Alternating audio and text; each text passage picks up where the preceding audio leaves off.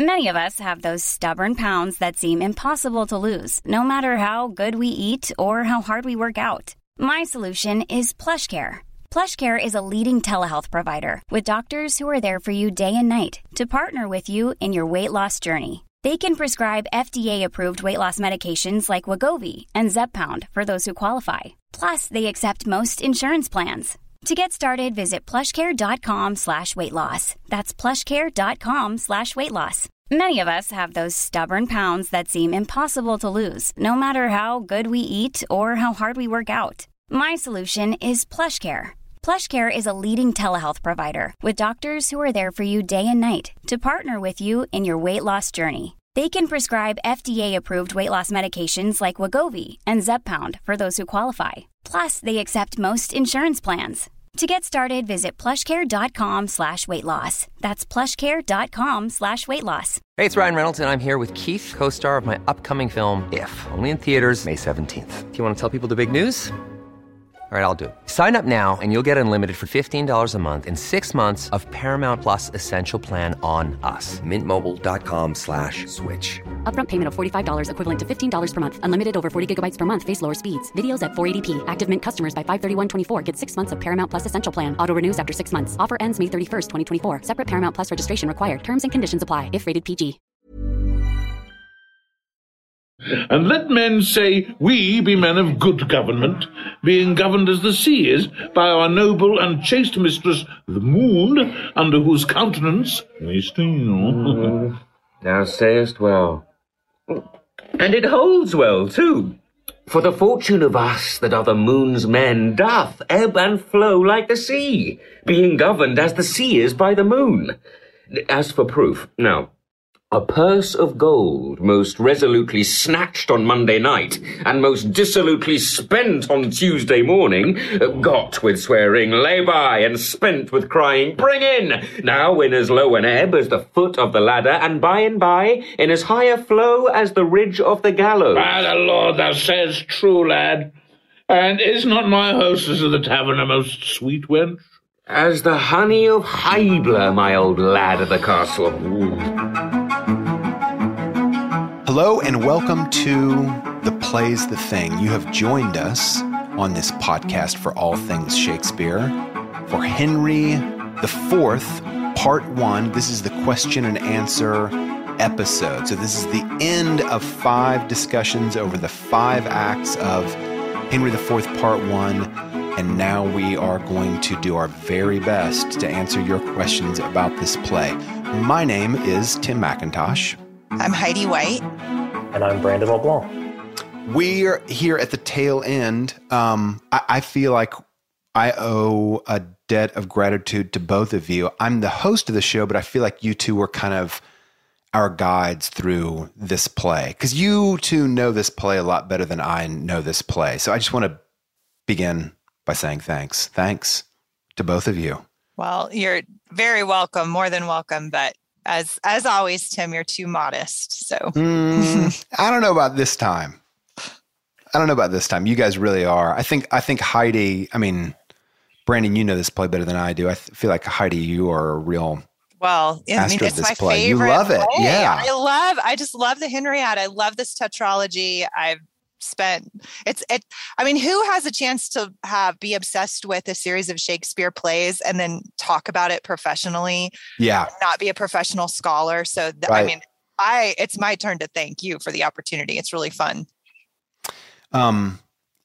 Before we get to the questions from listeners, for either of you, is there something in this reading/viewing of the play that you saw or heard that you had not seen or heard in previous viewings, readings, listenings?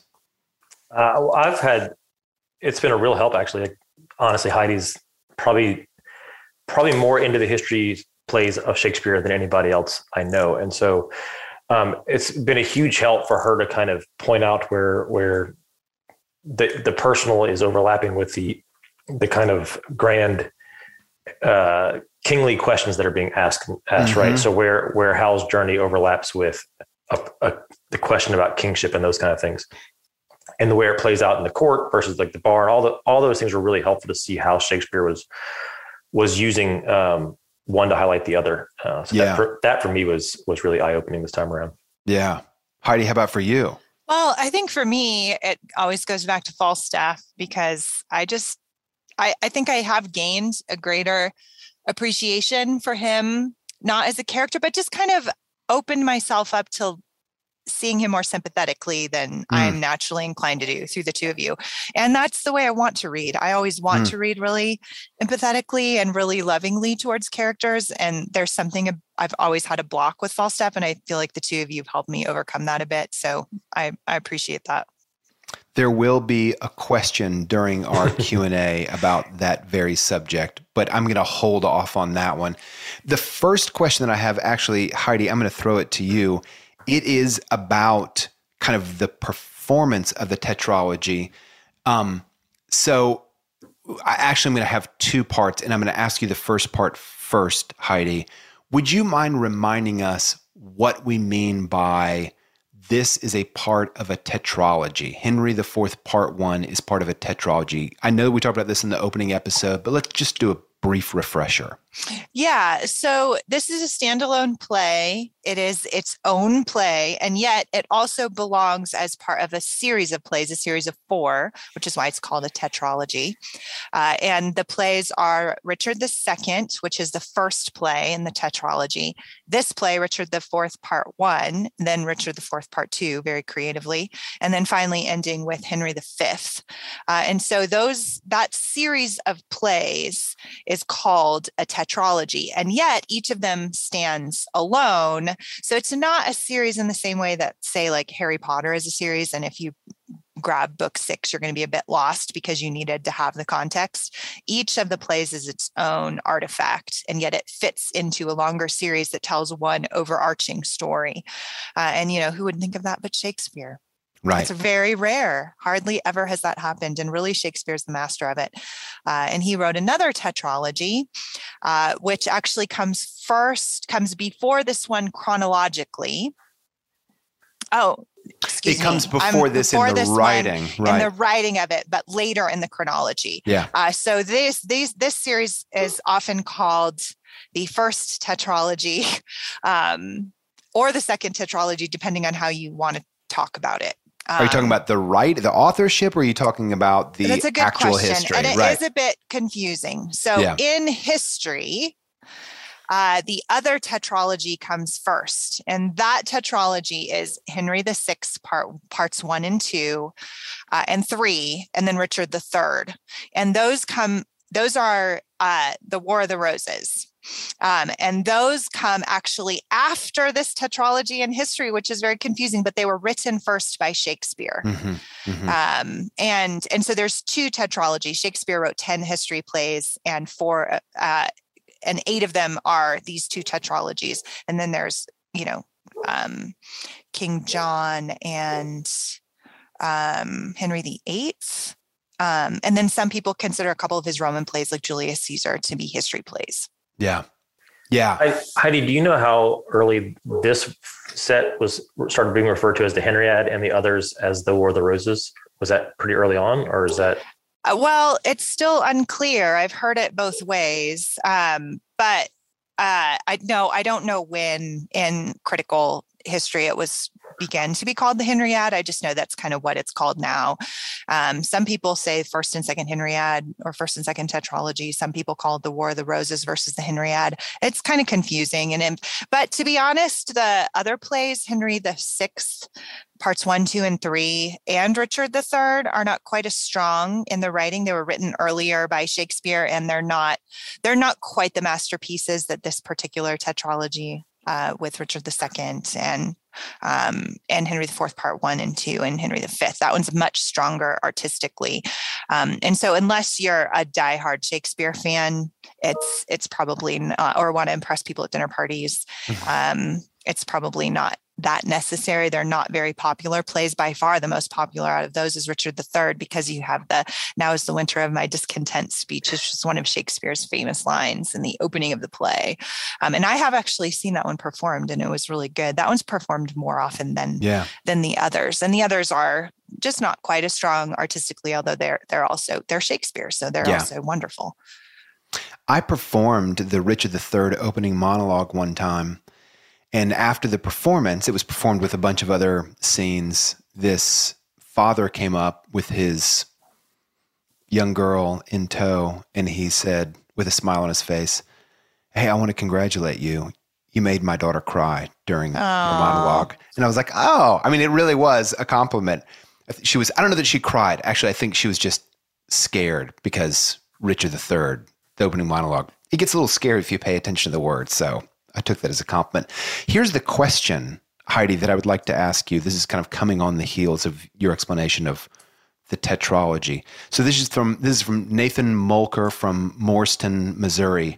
We speak of Richard II through Henry V as a tetralogy.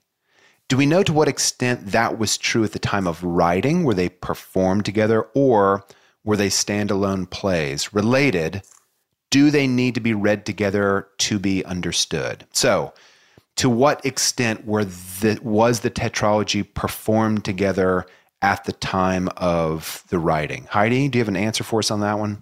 Yeah, so each tetralogy was written pretty much in order. The tetralogy we are on right now, the Henriad tetralogy, was written right around 1599, which was, as we've talked about, a very significant time in English history because of the succession issue. We're approaching the end of Queen Elizabeth's reign. Everybody knows it. Everyone's anxious about it. Who's coming next? And so the theme of succession is really important and, primary to the history plays at this time. The earlier chronologically later Henriad was written early. The War of the Roses tetralogy was written earlier than that. And they were written in a row, just 1, 2, 3, 4, just bang, bang, bang, bang, just like that.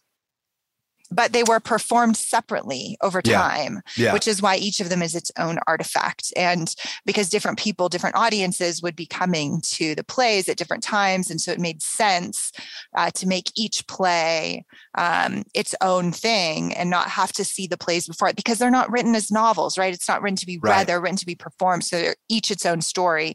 But this would have been very, very familiar history to the general English population.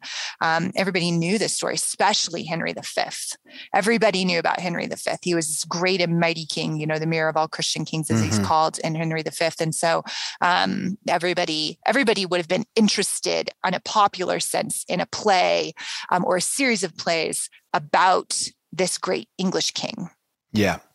Yeah. Yeah. I think you mentioned before, y'all brought it before, that the next one is probably the weakest of the four. And it's called Part 2. And we talked about that in the last episode. It probably needs this one the most. Like, of any of them, it needs the one preceding it the most. But it also needed to exist to bridge that gap, right? So I would say that would be tougher to read that one or even see that one without seeing this one. Yeah, I've never seen it performed in my whole life other than integrated into the Hollow Crown. Yeah, me too. Same.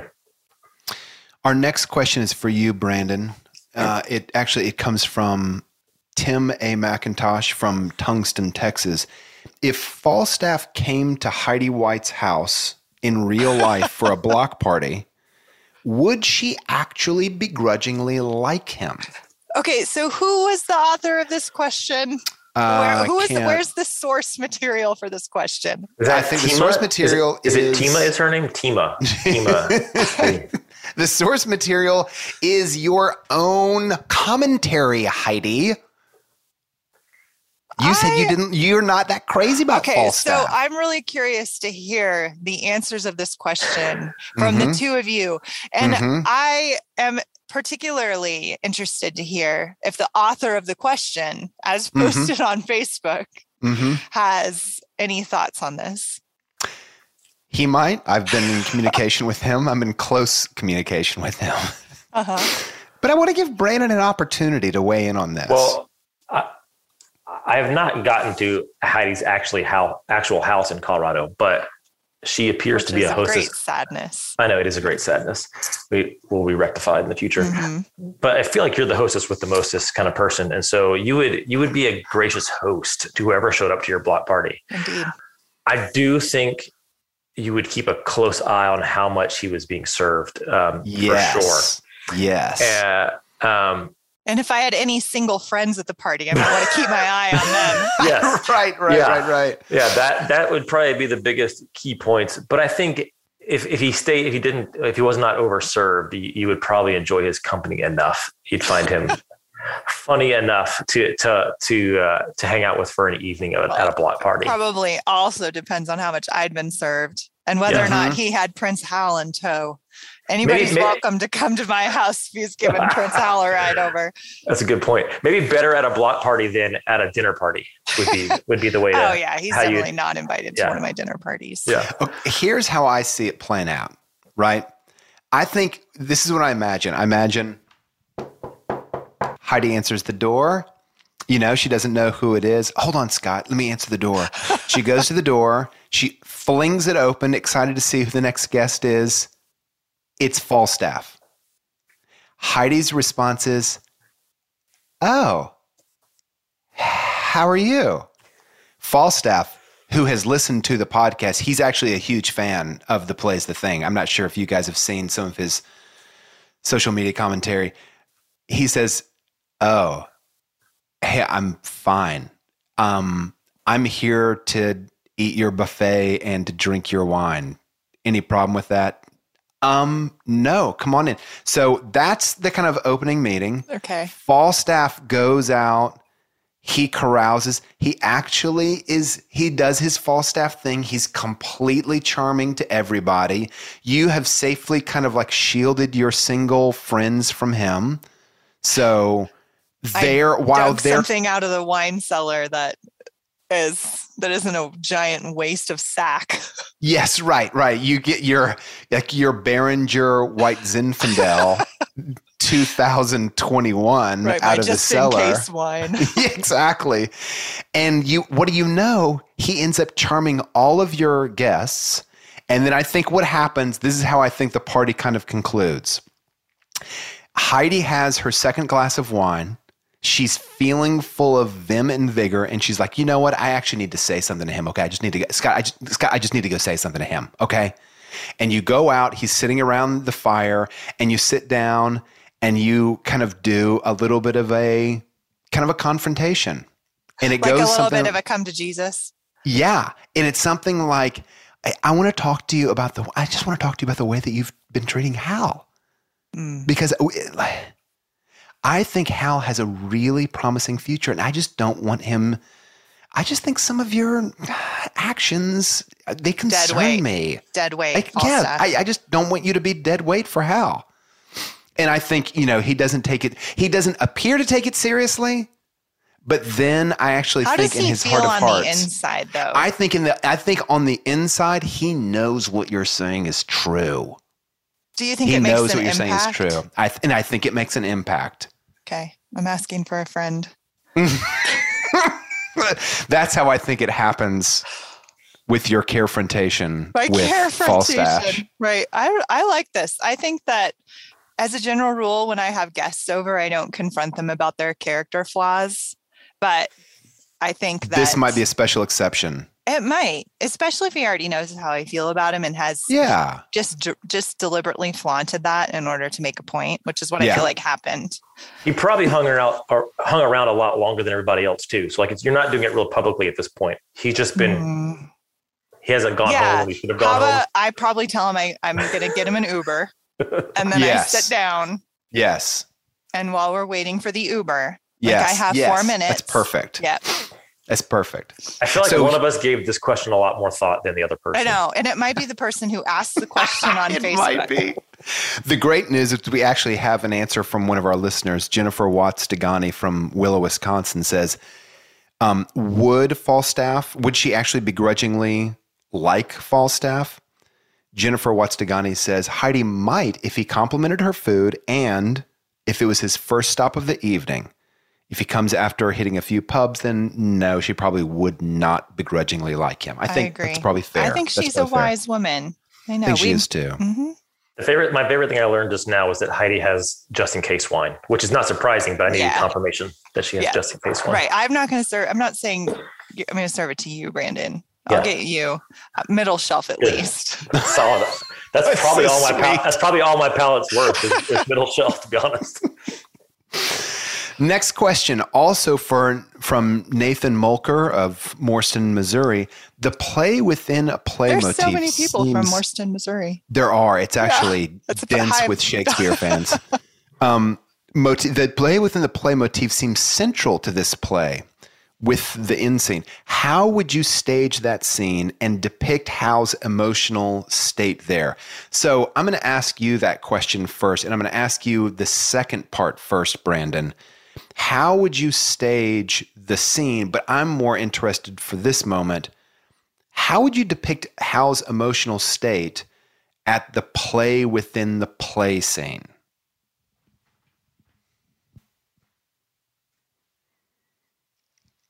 You're Brandon on mute. Brandon is so, it's what sounds like contemplation is actually a muted button. Technical difficulties. I really like the way this is actually staged in the Hollow Crown. It's probably because he seems to go from just kind of this revelrous silliness at the beginning.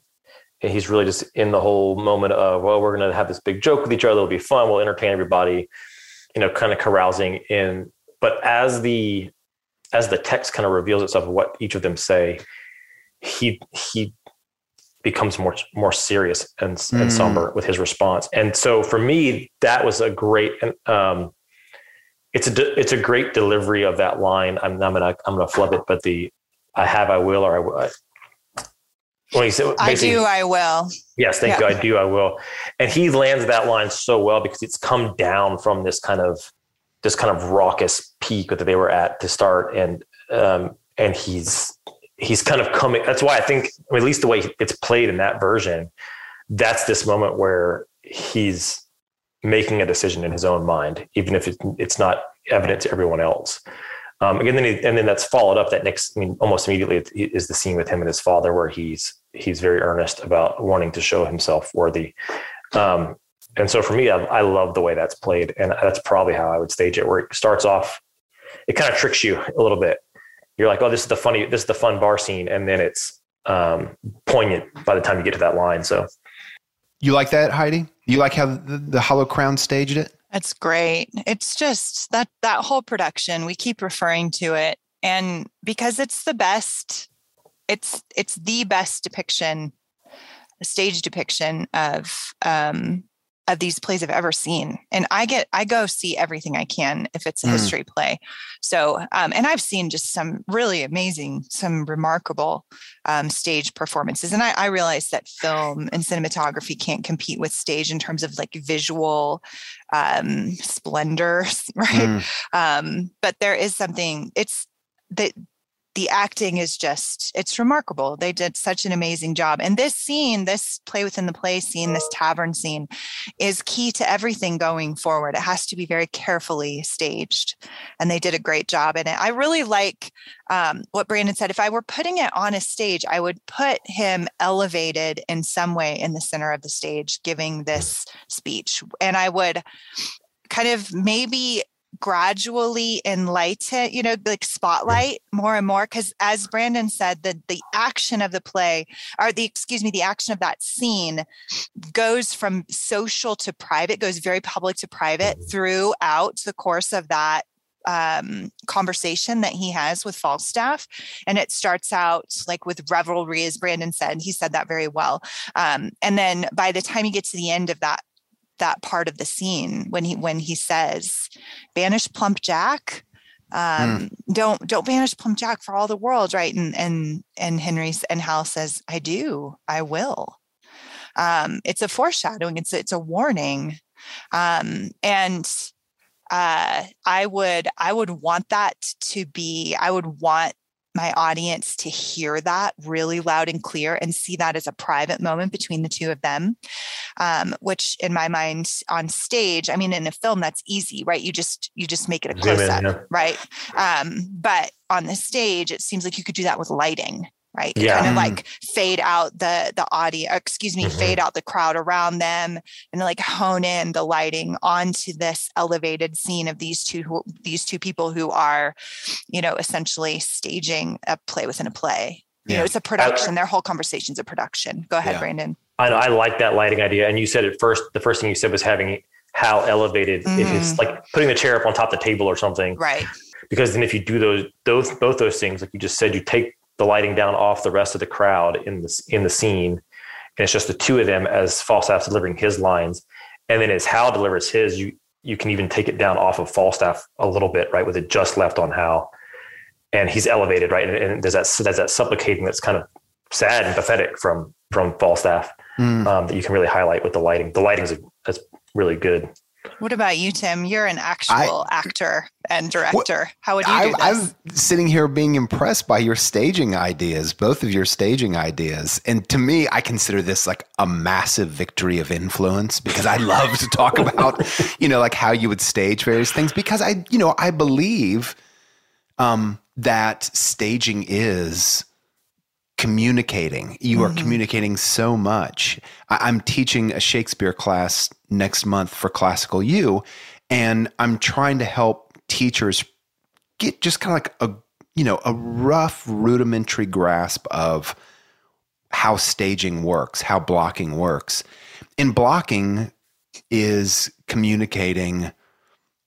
It's a communicating relationship between characters, And so if you have two characters standing within 5 feet of each other or 3 feet of each other, that's really interesting, because 3 feet is striking distance and 3 feet is also kissing distance, And so I just love, I'm not really answering your question, and I don't think I am, because I don't know that I can improve on what you guys said, but I just love that we're talking about blocking and staging as a way of kind of like imagining what this scene is communicating to us. I agree. Oh, go ahead, Brandon. I had a question on, do you think some of that importance of staging has been lost by stripping away some of the, like the stage in history had specific things, right? Things were the heavens, they were not, they were the underworld.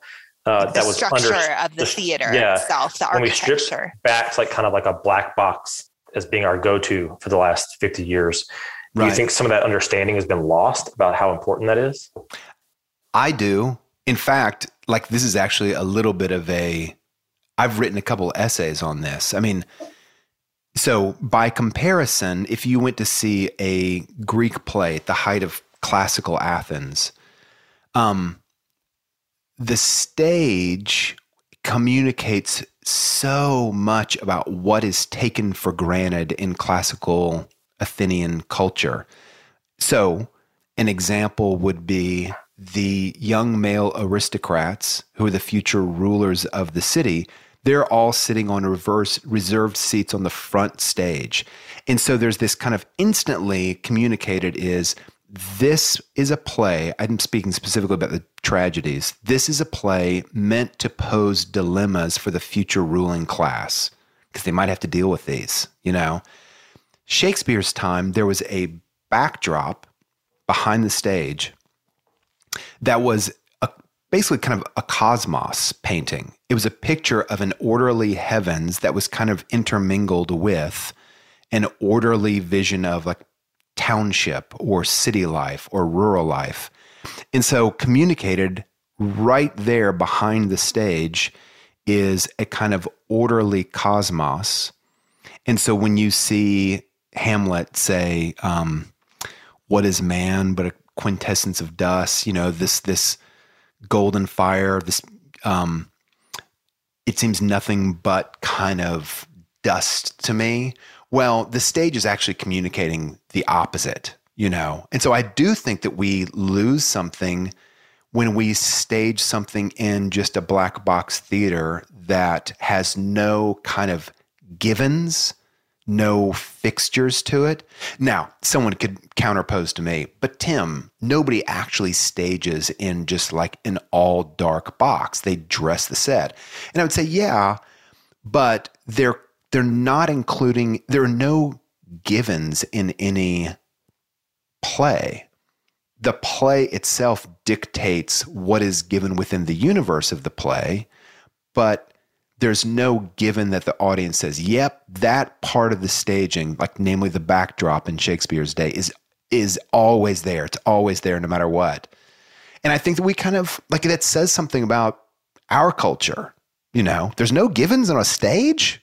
What? Does that mean like there are no givens in our culture? Sure feels like it to me. Feels like, you know, kind of like, man, everything's up for grabs right now. So, okay, end of. By the way, one other thing. There's a trap door in Elizabethan stages. Do you know where the trap door led down to? They called it the cellarage or hell. Mm-hmm. So on Shakespeare's stage, there was the performance area, presumably kind of like that's earth. Then there's hell below and the cosmos, the heavens above. So you have like this kind of like three-tiered universe that's constant throughout every performance of Shakespeare's time. I think that's pretty interesting. We don't have that. Yeah. The globe, right? Yeah, right. So when he makes comments like in Richard II about the king being a world, right? Mm-hmm. And let us sit upon the ground and tell sad stories of the death of kings, how some have died in war. Some, and then he goes on to talk about the king as a world, a little cosmos. Yeah. That was very meaningful within the architecture of the space. Absolutely to your right. point. Absolutely right. Yep. And things like Juliet being above in a window, right? When that conversation happens, exactly, she's above him at that point. Okay. Exactly. Yeah. She's kind of mingling in with the cosmos, which in a lot of ways kind of suits her character, doesn't it? Right. You know, well, it tips you off to that about her character, right? If you're a theater goer that's used to that theater, it's a tip off, right? Right. Yeah. She's kind of a vision of heavenly wisdom despite her youth, and she's kind of like almost an angelic figure.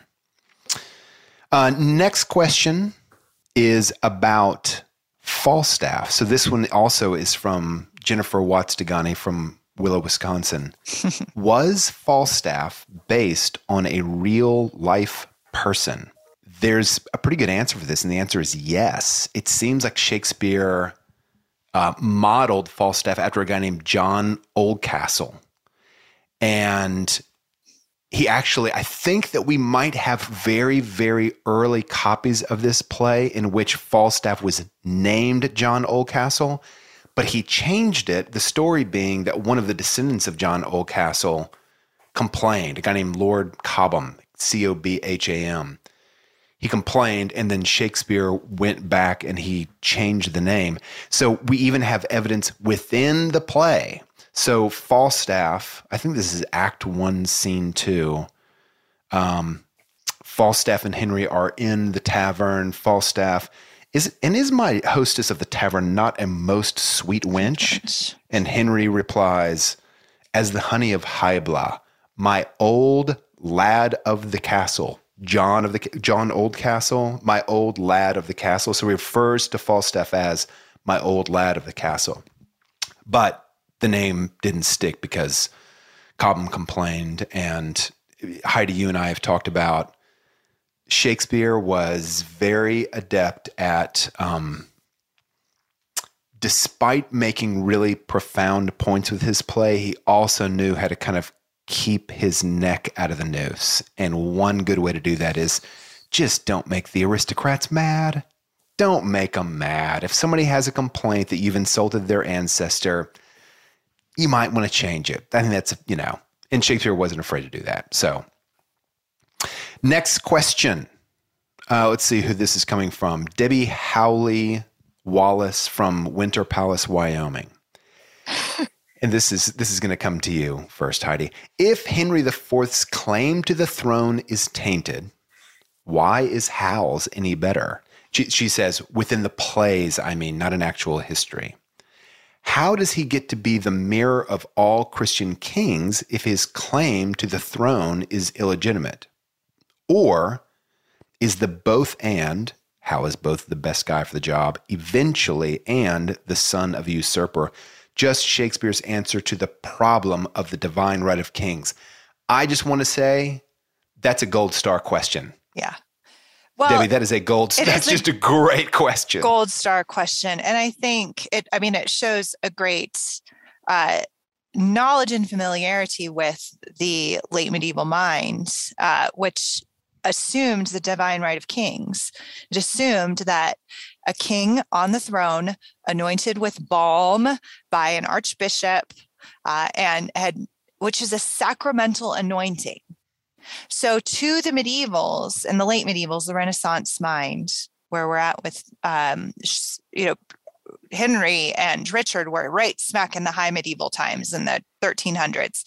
And then Shakespeare, of course, is, late medieval / Renaissance.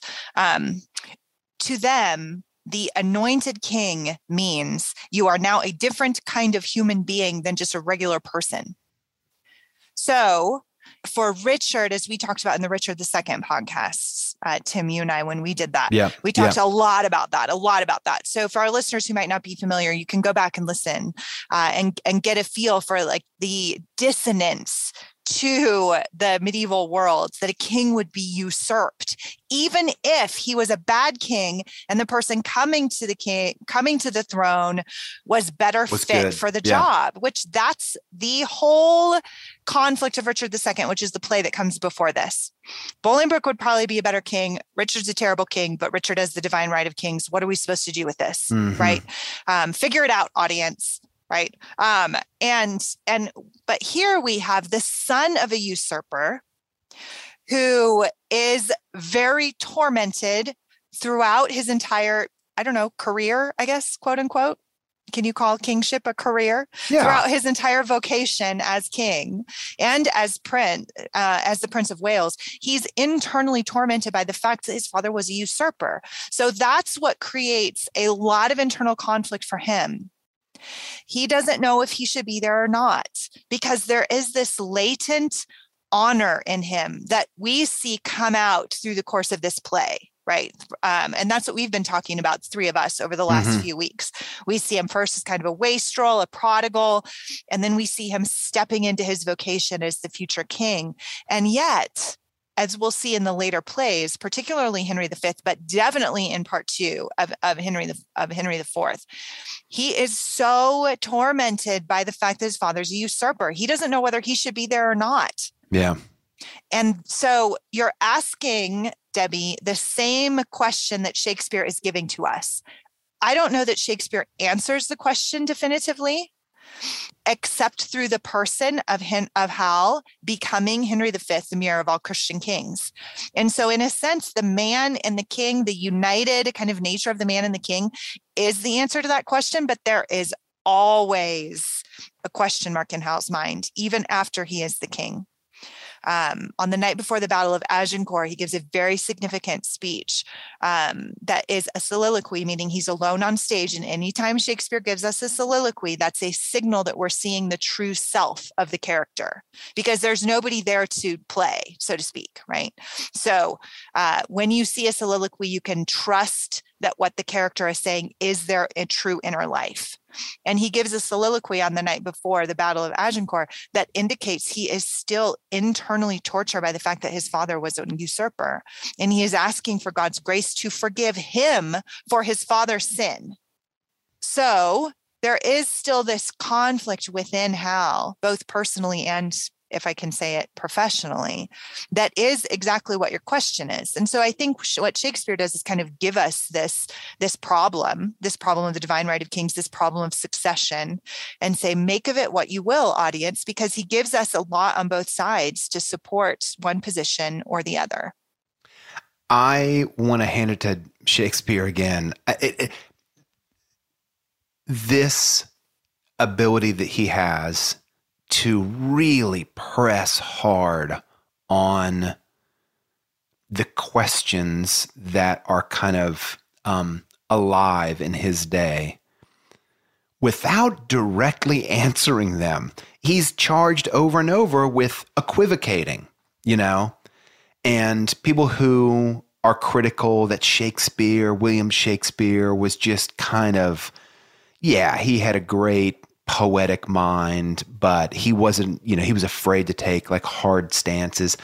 I want to say that's how you get killed. He did not live in a kind of state that permitted enough of a free discourse that he would keep himself from getting killed.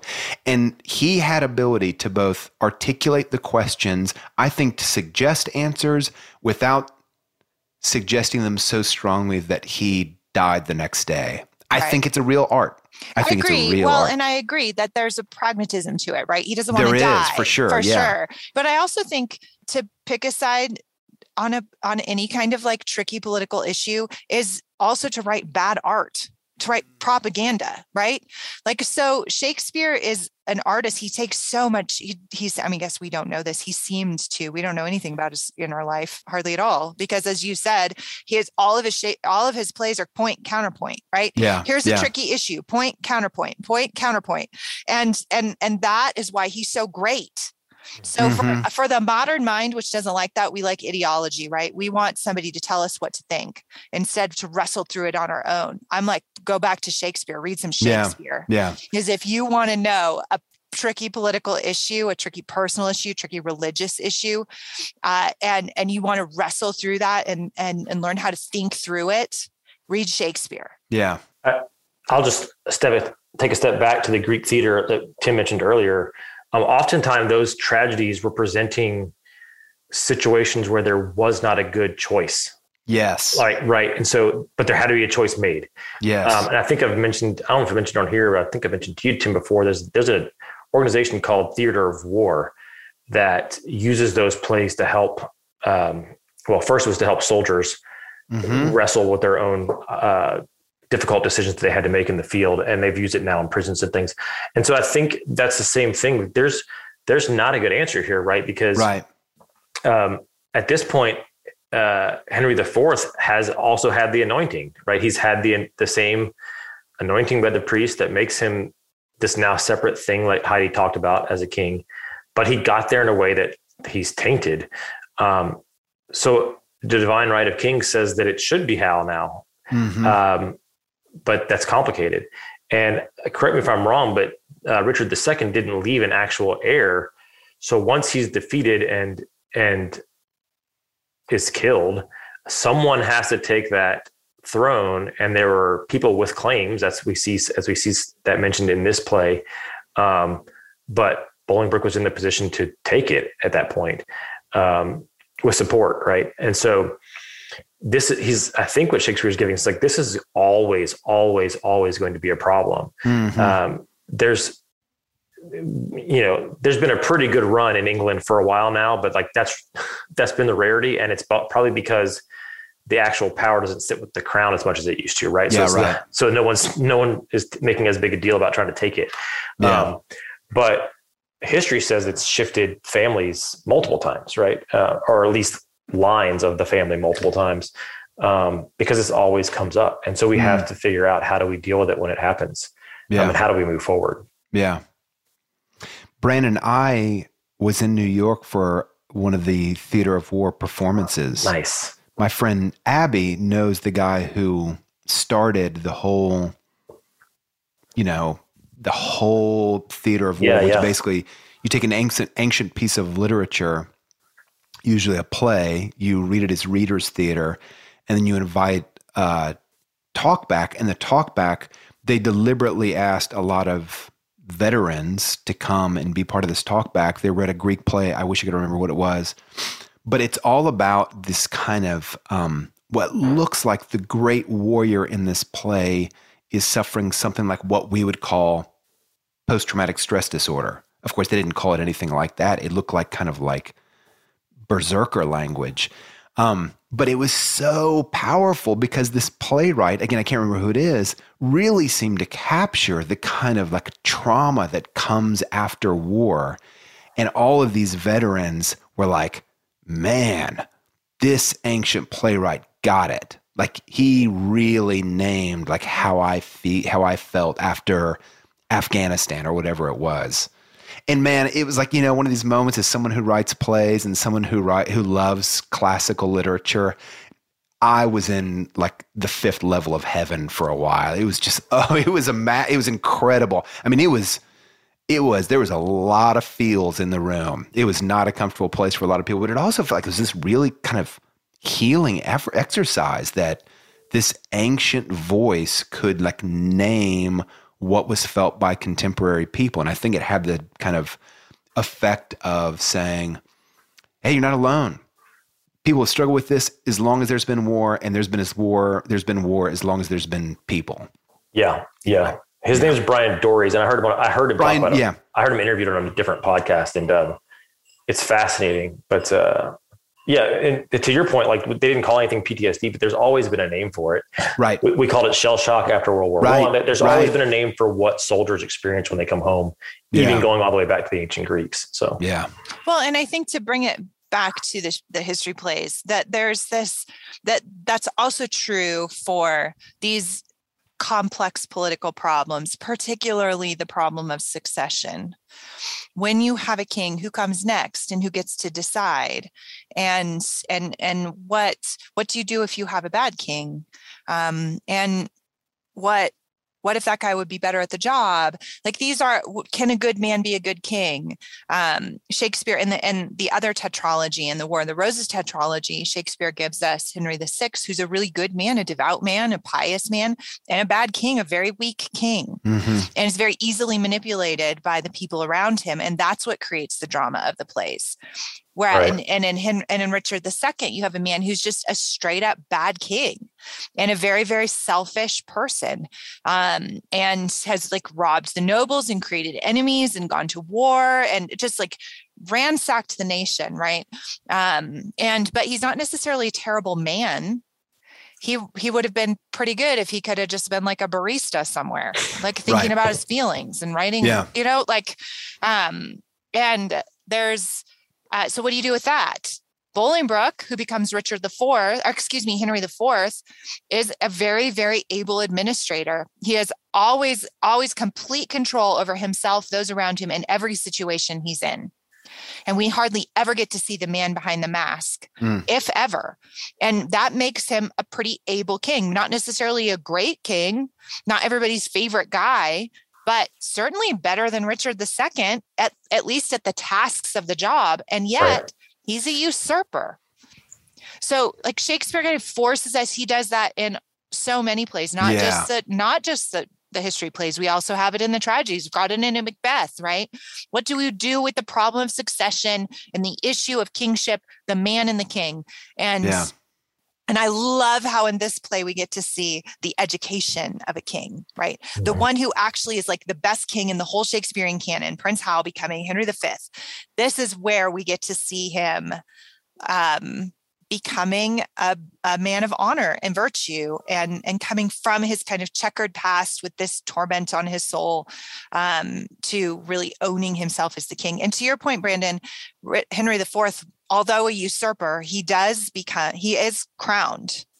So he gets the balm, he gets the scepter and the crown and all of that. And so then at that point, according to the medieval mind, he is now the king. And then his son ought to be then the next king. Mm. And I think you just made a great case for why you should really take a look at the whole tetralogy, even though most of the plays stand on their own, because you see Hal grow into the mean between Richard and Henry IV, right? He ultimately embodies their two strengths in the man and in the unified man and king, which is why he gets the title that Shakespeare gives him. So, but you really get a good picture of that if you read the whole thing, or see the whole thing. Our next question also comes from Debbie Howley Wallace of Winter Palace, Wyoming. And before I ask it, Brandon, I've got a qualifying question. Do you like the Iron Man movies? Do you like the Marvel universe? For the most part, some are stronger than others. Yeah. Okay. That's just because this question's coming to you. So, and I really like the form of the question. Debbie asks, she says, this might be better as a close rant, but I'd love to hear it either way. I think it is possible to see Henry IV Part 1 as the origin story of the superhero king, Henry V. So compare and contrast Prince Hal with Iron Man. Consider the arc of both characters over their respective plays/movies. If Hal becomes the, quote, mirror of all Christian kings, end quote, does Tony Stark become the mirror of all Marvel superheroes? Oh, man. Now I'm going to sound like a really big nerd because I'm going to say that would depend on which position you take on Captain America Civil War and whether he or Captain America are in the right. Or if I totally agree with you. That's not too nerdy. Or if the truth is totally somewhere between. Right. Brandon, I've got to interrupt you. I don't know what happens in Captain America Civil War. So I'm going to ask the question, what happens in Captain America Civil War? But I want to say, let's cover this in the next 120 seconds for those people who, like me, have not seen that movie. Okay, so fast forward, listeners, if you don't want spoilers. Go ahead, Brandon. What you need to know is that Tony did something in the previous movie as Iron Man that he thought was going to be protecting people and then endangered people. And then the superheroes had to fix it. But in the fixing of it, a lot of innocent people probably lost their lives. Okay. And so now there's this thing where superheroes basically have to register and they're not allowed to go save people without permission from some multi-governmental body across multiple countries. Okay. End of, now you can rejoin us. Right? Yeah. End of explanation. Okay. So one side says, yes, we need to sign up for this and put ourselves under this authority. And the other side says, we won't save anybody if we've got to wait for 20 countries to tell us it's okay to go save them. And that plays itself out. So like half the superheroes are now basically international criminals. And so where you come down on government regulation and plays in all this kind of thing. So, but I do think that her points about, I do think this tetralogy is ultimately about Henry V, which is amazing since you don't even see him in the first movie. The first play, right? And so, and it's amazing because all but maybe the third play can stand alone.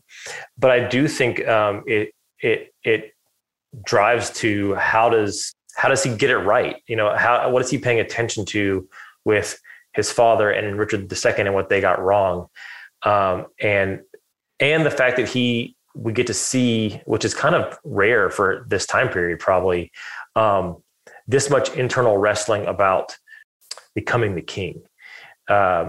You get a lot of wrestling with Hamlet internally, but that's about revenge, right? Yeah. That's not about being the good king. Yeah. This is a pretty modern way to depict the king character wrestling with what it means to be a good king. And I think these two plays do serve that up so that it feels like a good payoff when you get to Henry V, that he's found the mean between those who came before him, and he is whatever taint his father caused the crown by usurping, he's purified by the choices he makes and the piety he shows. So I think that's a pretty good whether Iron Man's the right one to go with, I don't know, but the premise of the idea behind the question, I think, is a good one. Yeah. Heidi, do you want to add anything on that? Well, I mean, I just want to back up, Brandon, that it depends on who if Iron Man or Captain America, which, little plug for my future book, I have 2 chapters dedicated to the two, because I think that Captain America is the ultimate duty-driven modern hero, and Iron Man is the ultimate desire-driven hero. Nice. And they have different hangups and they have different conflicts. Right? For Captain America to become a great hero, he has to connect with his desire, right? Which is why he has to lose his girl and spend his whole life longing for her, right? That's his conflict, because he's always searching for this lost desire. And with Iron Man, he has to actually step up and do something good, right? That's his big conflict. He's so selfish, and so he has to learn to channel his heroics into a duty-driven life, and that's his conflict. It's really hard for him to do that. So I think that, but they are the ultimate heroes within the Marvel universe, and so to bring them up in connection with Shakespeare is actually, I mean, I applaud the question, because I think you're seeing something that's really there, which is this internally divided character who has this great capacity for greatness of soul. And if they were to harness that and govern themselves, then they have the potential to bring healing to the whole society in which they function. Heidi, do you have a working title for your book? It's The Divided Soul: on Duty and Desire in Literature and Life. That's a theme that has come up repeatedly in our close reads discussions. Very obsessed with it. Yeah.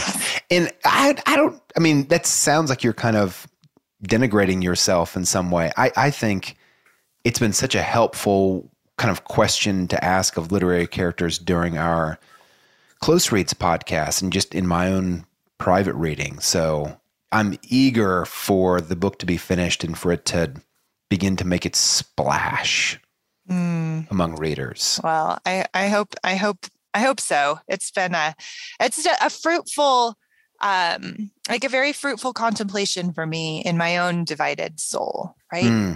That, like the conflict between what I want to do and what I ought to do is so severe, I think, in for all of us, and I particularly feel it. And so looking for that in literature has certainly been a professional endeavor because I write about it a lot and talk about it a lot, but it is more of an existential question for me. Like it's a very, very personal and existential contemplation for me. What does it mean to be? What if what I wanted, like, think about this though. What if what you wanted to do was what you ought to do all the time? Like you'd be happy. Yeah. Right. You'd be happy. Right. And that it is the question of happiness. And that, like, so that's why it's been so fruitful to me. That's why I think about it all the time and write about it all the time, is because I want to be healed. And I see the conflict played out in literature, in high culture and pop culture all the time. And I'm like, what can I learn from that? Yeah. I think there's some questions of dichotomy that are so helpful in thinking about literature and pop culture in our life. And then there's probably lots of them, right? Lots of questions of dichotomy, but there are a few categories that are really big ones that help bring it to that transcendental level. And I think that duty and desire one is definitely in that, in that range. And so I'm excited about that book. Yeah. Also, I'm just going to throw out there, maybe Tom Holland Spider-Man is the golden mean between those two characters, the next generation. I'm just going to throw it out there. Well, my daughter would like to hear that because she thinks Tom Holland is so dreamy. maybe he's the Hal who's wrestling with the duty and desire of his predecessors. So, we have one more question before we do that. Just a couple of plugs, Brandon. I'm going to ask you anything that you want to plug on behalf of Circe. So, background: The Play's The Thing is hosted by the Circe Institute. Brandon works for the Circe Institute. It's kind of your home for all things Christian classical education. Brandon, anything happening at Circe that our listeners should be aware of? We have a couple of updates coming out about with some of our curriculum to be looking for in the next few weeks. We also have. I'm going to just tease this a little bit. Be on the lookout for what Heidi's hosting for us next year. It may or may not be tied to this beautiful podcast. So that if you get our emails, you'll see that in the next few weeks. So great. Our next The Play's The Thing episodes, I'm going to record an episode with my friend Josiah. Josiah and I, he doesn't know this yet, but he's going to find out on the air. We are on opposite sides of Station 11, the series produced by HBO Max. I loved the book. He loves the series, the HBO series. I can't stand the video series. Oh my gosh. By the end, I just was pulling my hair out. But I want to reveal this to Josiah on the air. So we're going to record that during the next 10 days. Then I'm going to do something that we've never done on The Play's The Thing as of yet, which is I'm just going to like do an overview of who Shakespeare was and what Shakespeare believed. It's just going to be a one-man show for one, if not two episodes. So those will be coming out after my interview with Josiah. The interview with Josiah, the conversation with Josiah. I think we do so much kind of literary heavy lifting on this show that every once in a while I like to do stuff that's just about as, you know, just kind of poppy and related to Shakespeare. So in our back catalog, my brother, my sister, my mom, and I did a long conversation about classical comic books, Shakespeare editions that I think are just some of the greatest things ever done. And our family used to love to read those things. So we just kind of like had a trip down memory lane about those comic books. So every once in a while, I like to mix those things in. I'm not sure what is the next full-length Shakespeare play that we're going to tackle on this show. I have a few ideas, but I'm going to keep those to myself for a while, but you'll be hearing about those coming up. Okay, so last question, also from Debbie Howley-Wallace. If you haven't heard, Debbie Howley-Wallace is from Winter Palace, Wyoming. She asks, do you guys like to talk about how Hal becomes Prince of Wales, who becomes Henry V? That's a change. That change is at the very heart of the tetralogy. Here's her question. But can a true wastrel become a true king? That would require a profound internal change, a rightly ordering of priorities and affections.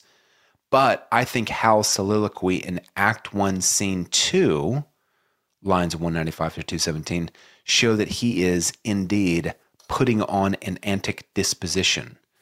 That's a line from Hamlet. Nice Hamlet reference there. Debbie knows what's going on, by the way, in case we haven't figured that out already. And that he has already the disposition of a shrewd and successful king. The external forces that force Hal to become Prince of Wales are not so much changing him as forcing him to reveal his true self. What do you think? I'm going to come to you first, Heidi. Can a true wastrel become a true king? Or do you agree with Debbie that maybe what's going on is he already has the disposition of a shrewd and successful king, and it's just external forces that are kind of like forcing him to reveal who he already truly is? She's asking, again, another core interpretive question of the play, that it's possible to have more than one opinion. I guess it's not really possible to have more than one opinion. It's possible for people to have multiple opinions on this question, is what I'm saying. I mean, we do know exactly from what she referenced that Hal intends to clean up his act and become a good king. However, I would also argue that if it's possible for a true wastrel to become a true king, I don't know. I don't think Hal is a true wastrel. However, I do not think he is yet a true king at that point either. There is more to his education. There's some repentance. There's some growth and some learning. So the same thing works both ways. Like if he were to wake up the next day and be on the throne, would he be worthy of it? No, because he's still drinking in pubs with Falstaff night after night after night. And so there clearly is, even if he intends to live as a great king someday, he clearly isn't doing it now. And so therefore I would say the same question, the same kind of dividing line cuts both ways, and that he's not yet ready. And that there's still growth, repentance, knowledge to be gained, skill. He has to be on a journey, and it's not enough to just say, I'll do that someday. I'm not actually a wastrel. If you're living like a wastrel, you are. Yeah. Right? It doesn't mean you don't have potential to become something greater. But in that moment, if you're just out drinking and carousing with prostitutes and Falstaff and getting drunk and waking up in the morning, clearly there is a disorder in your soul. And so I think that for Hal, he truly is a prodigal, but he is a prodigal with a great capacity for greatness that he is going to be able to meet. He is going to meet it in the future. And that spoiler actually, I think, adds more to the play to know that, to not be in suspense about that, but to know that this young man is on a journey to becoming a great man and a great king. The lectionary reading at church last Sunday was the passage of the prodigal son. And it was so wonderful. Our priest, like, his voice was cracking the whole time. He's, the prodigal son is just, it's like, if you become really familiar with it, it's easy to forget just how profound and moving it is. So that's fresh on my mind.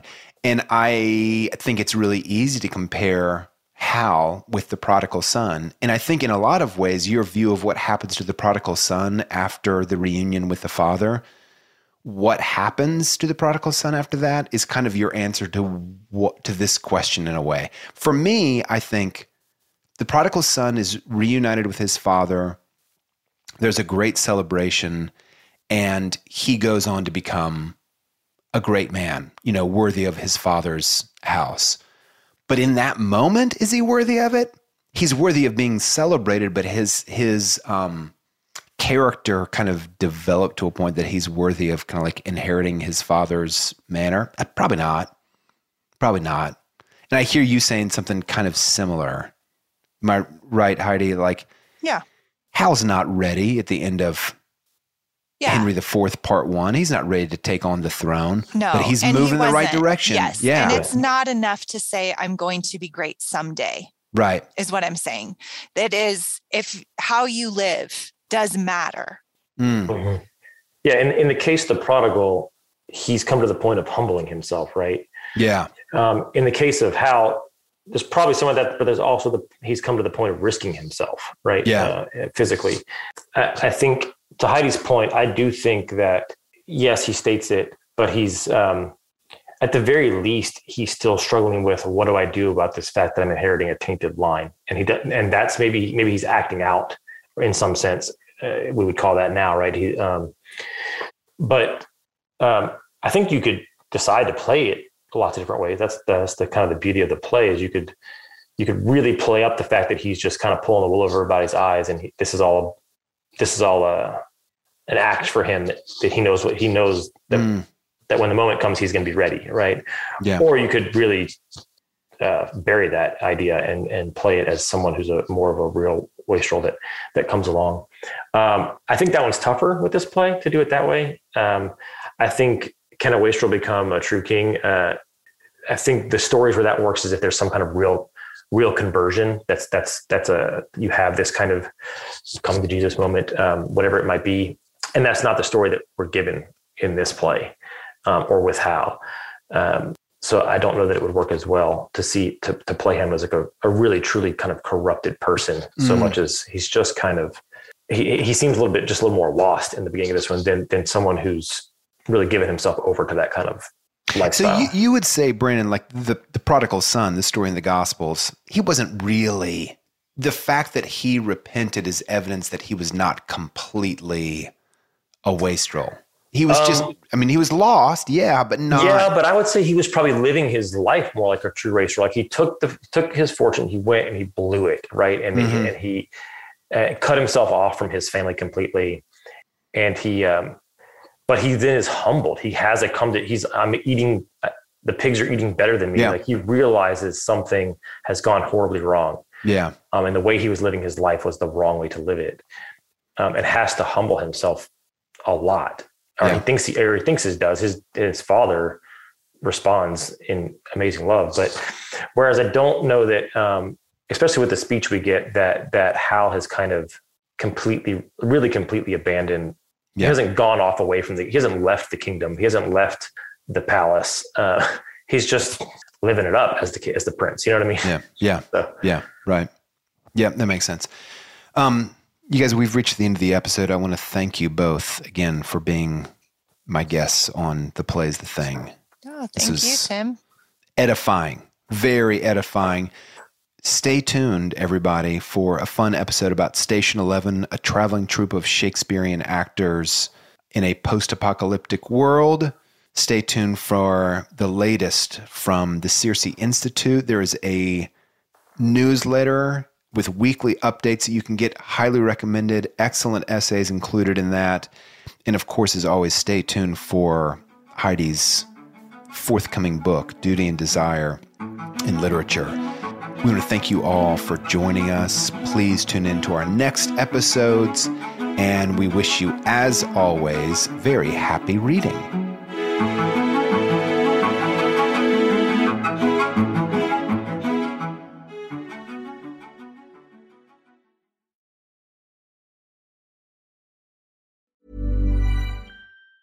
Planning for your next trip? Elevate your travel style with Quince. Quince has all the jet-setting essentials you'll want for your next getaway, like European linen, premium luggage options, buttery soft Italian leather bags, and so much more. And it's all priced at 50 to 80% less than similar brands. Plus, Quince only works with factories that use safe and ethical manufacturing practices. Pack your bags with high-quality essentials you'll be wearing for vacations to come with Quince. Go to quince.com/trip for free shipping and 365-day returns.